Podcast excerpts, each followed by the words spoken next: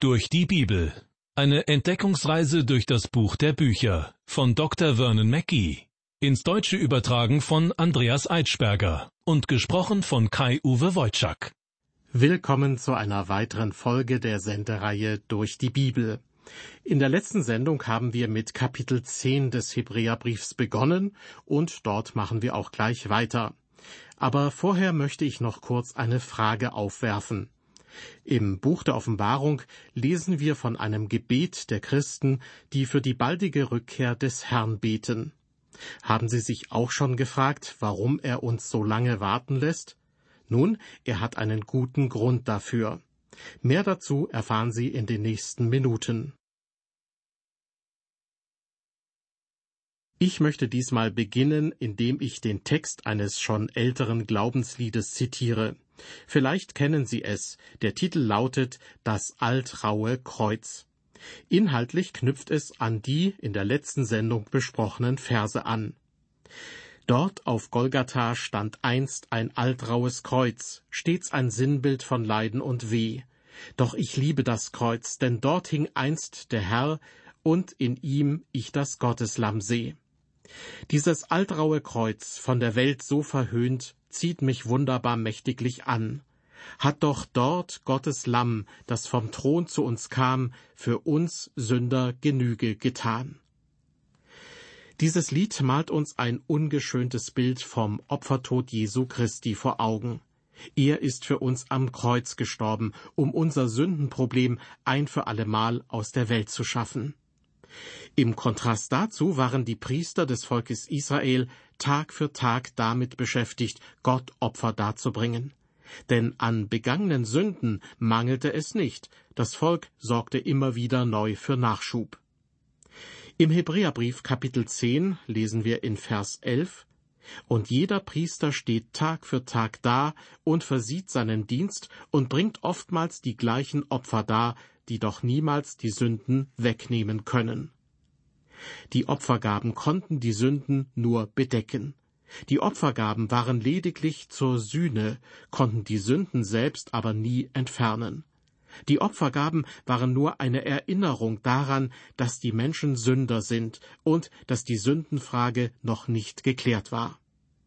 Weiter geht es mit Vers 12. Dieser aber, Christus, hat ein Opfer für die Sünden dargebracht und sitzt nun für immer zur Rechten Gottes. Nun mag sich manch einer fragen, wieso hat er sich hingesetzt? War er müde? Nein. Hat er sich hingesetzt, weil er keine Lust mehr hatte? Nein. Sondern die Formulierung, er sitzt nun für immer zur Rechten Gottes, bringt zum Ausdruck, dass er sein Werk vollendet hat. Er hat ein Opfer für die Sünden dargebracht, nämlich sich selbst, für immer. Vers 13. Und wartet hinfort, bis seine Feinde zum Schemel seiner Füße gemacht werden. Mit anderen Worten, momentan wartet unser Herr noch, denn es gibt immer noch jede Menge Leute, die errettet werden müssen. Christen beten, ja, komm, Herr Jesus. Er aber antwortet, nein, noch nicht. Ich werde noch eine Weile warten, weil ich noch mehr Menschen retten möchte. Liebe Hörer, er gibt Ihnen eine Chance, falls Sie noch nicht errettet sind. Am Anfang von Psalm 110 lesen wir, der Herr sprach zu meinem Herrn, setze dich zu meiner Rechten, bis ich deine Feinde zum Schemel deiner Füße mache. Dieser Vers bezieht sich auf das zweite Kommen Christi auf die Erde. Doch in der Zwischenzeit wartet er darauf, dass noch mehr Menschen zu ihm kommen. In unserem Bibeltext geht es nun weiter mit Vers 14. Denn mit einem Opfer hat er für immer die vollendet, die geheiligt werden. Mit einem Opfer hatte er erreicht, was viele Opfer nicht konnten. Wenn Christus nicht erlösen und erretten kann, dann hat Gott nichts, mit dem er uns erlösen und erretten könnte. Weiter ab Vers 15. Das bezeugt uns aber auch der Heilige Geist. Denn nachdem der Herr gesagt hat, das ist der Bund, den ich mit ihnen schließen will nach diesen Tagen, spricht er, ich will mein Gesetz in ihr Herz geben und in ihren Sinn will ich es schreiben. Und ihrer Sünden und ihrer Ungerechtigkeit will ich nicht mehr gedenken. Diese Verse bestehen im Wesentlichen aus einem Zitat. Im Jeremia-Buch, Kapitel 31, bringt Gott zum Ausdruck, ich werde einen neuen Bund mit Israel schließen. Gott ist also noch nicht fertig mit seinem Volk. Daran lässt die Bibel keinen Zweifel. Liebe Hörer, wir stoßen hier auf eine Zweiteilung, die von immenser Bedeutung ist.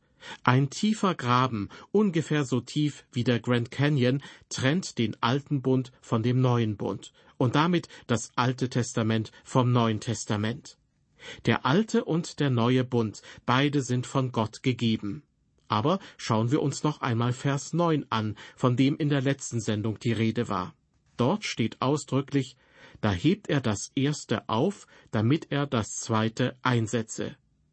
Er hebt das Erste, also die Gesetzes- und Opfervorschriften aus dem alten Bund auf, damit er den Zweiten, den neuen Bund, einsetzen kann. Als der Herr Jesus am Kreuz starb, geschah etwas Bemerkenswertes. Der Vorhang im Tempel, der das Heilige vom Allerheiligsten trennte, wurde entzweigerissen.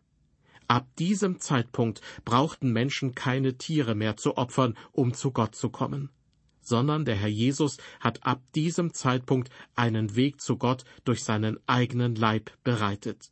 Einen Weg für Sie und mich. Betrachten wir auch Vers 10 noch einmal. Nach diesem Willen sind wir geheiligt ein für allemal durch das Opfer des Leibes Jesu.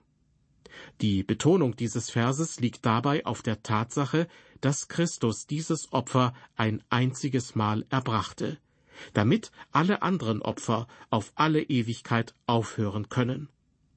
Es ist interessant, dass seit der Zerstörung des Tempels durch die Römer im Jahr 70 nach Christus in Jerusalem nicht mehr geopfert wurde. Auch heute werden dort keine Blutopfer mehr dargebracht. Und es sieht ganz danach aus, dass sich dies auch in Zukunft nicht ändern wird. Christus hob das Erste auf, damit er das Zweite einsetzen konnte. Die Bedeutung hiervon kann nicht überbetont werden. Im ersten Bund gab es eine Unmenge von Regeln und Bestimmungen.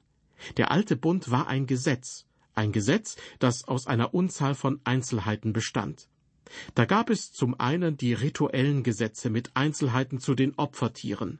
Zum anderen gab es die 10 Gebote und andere Regeln und Gebote. Tatsache ist, dass solche Regeln und Bestimmungen im Prinzip dem menschlichen Wesen zusagen. Menschen meinen, es wäre einfach, Regeln zu befolgen, weswegen heutzutage so viele Menschen glauben, dass die Bergpredigt als Maßstab ihres Handelns genügen würde. Manche wissen nicht einmal genau, was Jesus in ihr gesagt hat oder was sie zu bedeuten hat. Aber die Bergpredigt gefällt ihnen, weil sie Regeln enthält, und sie meinen, sie einhalten zu können. Doch das denken auch jene, die einer anderen Religion, einer Sekte oder einer Ideologie angehören. Der Mensch lebt einfach gern nach bestimmten Regeln, die ihm vorschreiben, was er zu tun und zu lassen hat. Im neuen Bund sind wir aber nunmehr in einem vollkommen anderen System. Paulus drückt es im 2. Korintherbrief so aus. Gott hat uns tüchtig gemacht zu Dienern des neuen Bundes, nicht des Buchstabens, sondern des Geistes.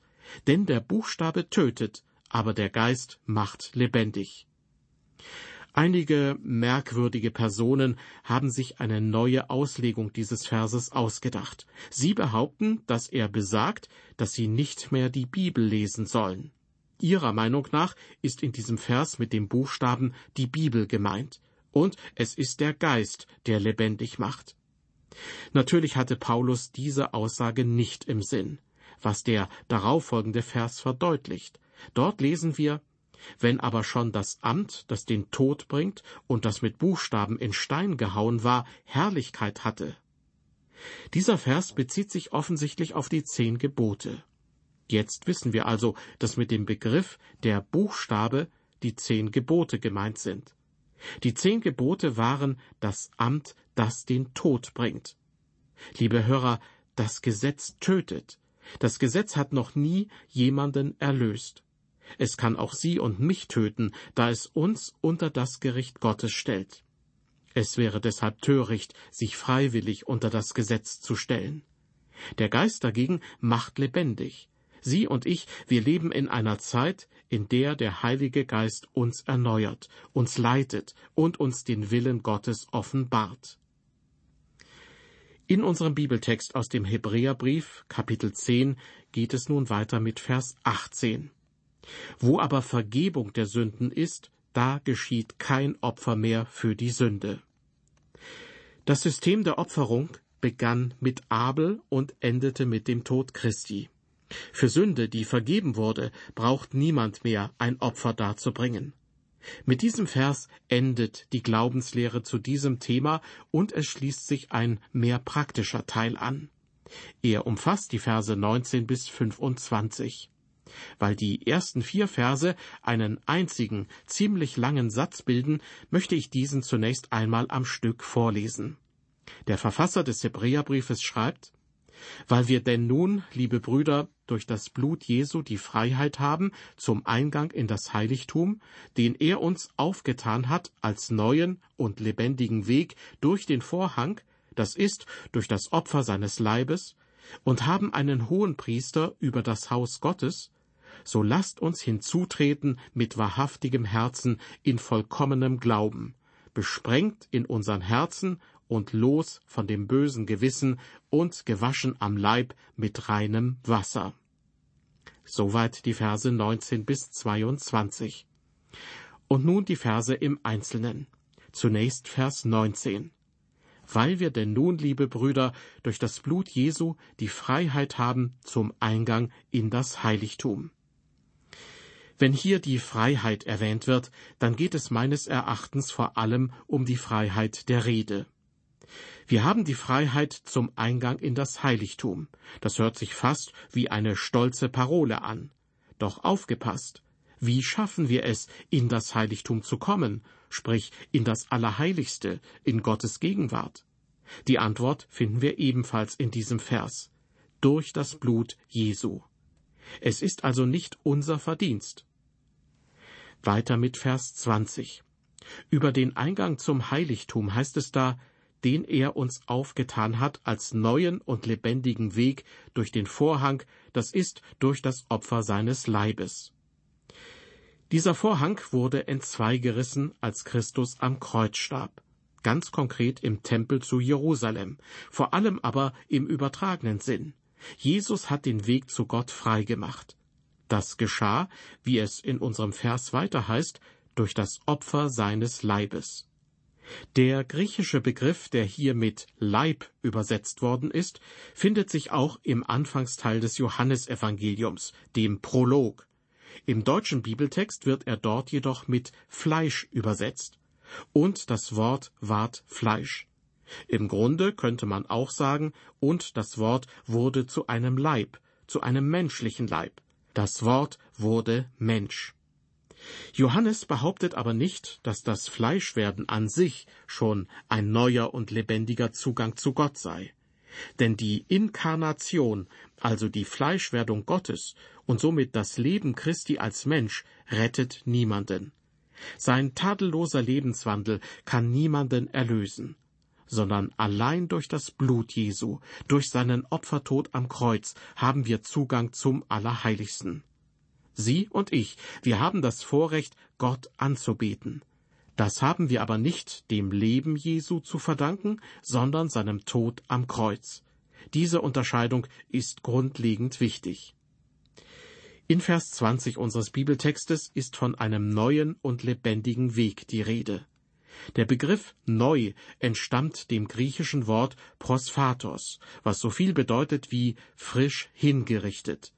Hier wird also angedeutet, dass der Herr Jesus Christus durch seinen Tod am Kreuz für Sie und mich einen neuen und lebendigen Weg zu Gott vorbereitet hat.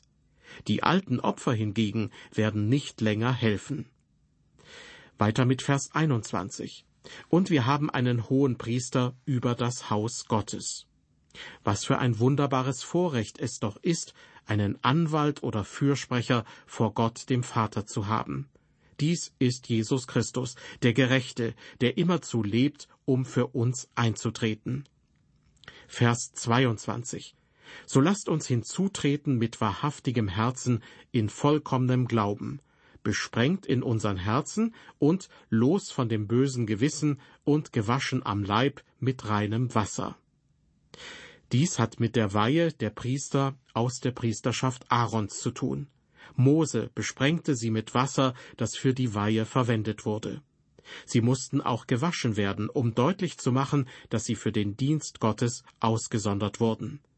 In gleicher Weise macht es uns unsere Hingabe zu Gott möglich, ihm mit wahrhaftigem Herzen nahe zu treten.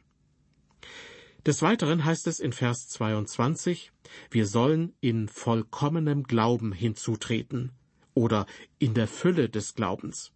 Das hat aber nichts mit der Menge an Glauben zu tun, die wir, vielleicht mit viel Anstrengung, aufbringen können, sondern es geht allein um das Objekt unseres Glaubens. Also, an wen glauben wir? Der stärkste Glaube nützt nichts, wenn Sie zum Beispiel an eine Person auf Erden glauben. Früher oder später werden Sie wahrscheinlich schwer enttäuscht werden. Glaube bedeutet auch nicht einfach nur zu glauben, dass es einen Gott gibt. Das bedeutet lediglich, dass Sie kein Atheist sind.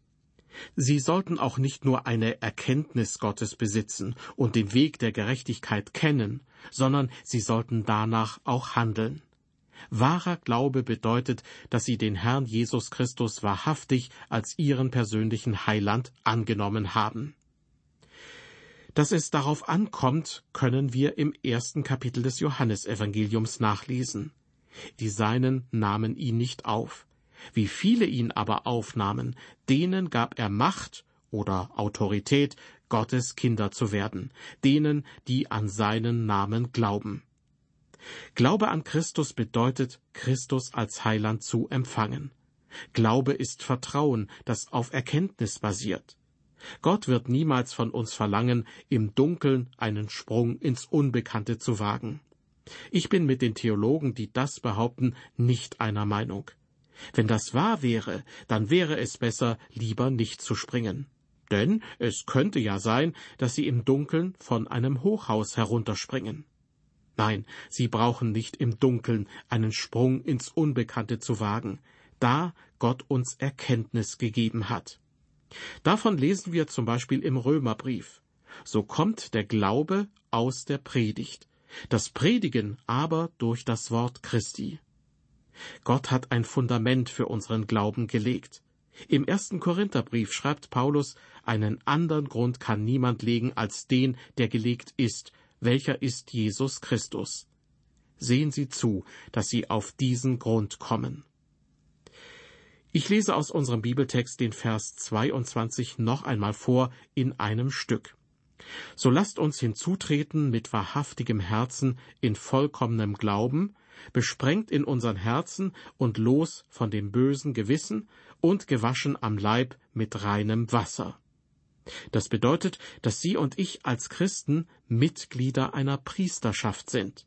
Einer der großen Wahrheiten, die von den Reformatoren Johannes Calvin und Martin Luther wiederentdeckt wurden, war die von der Priesterschaft aller Gläubigen.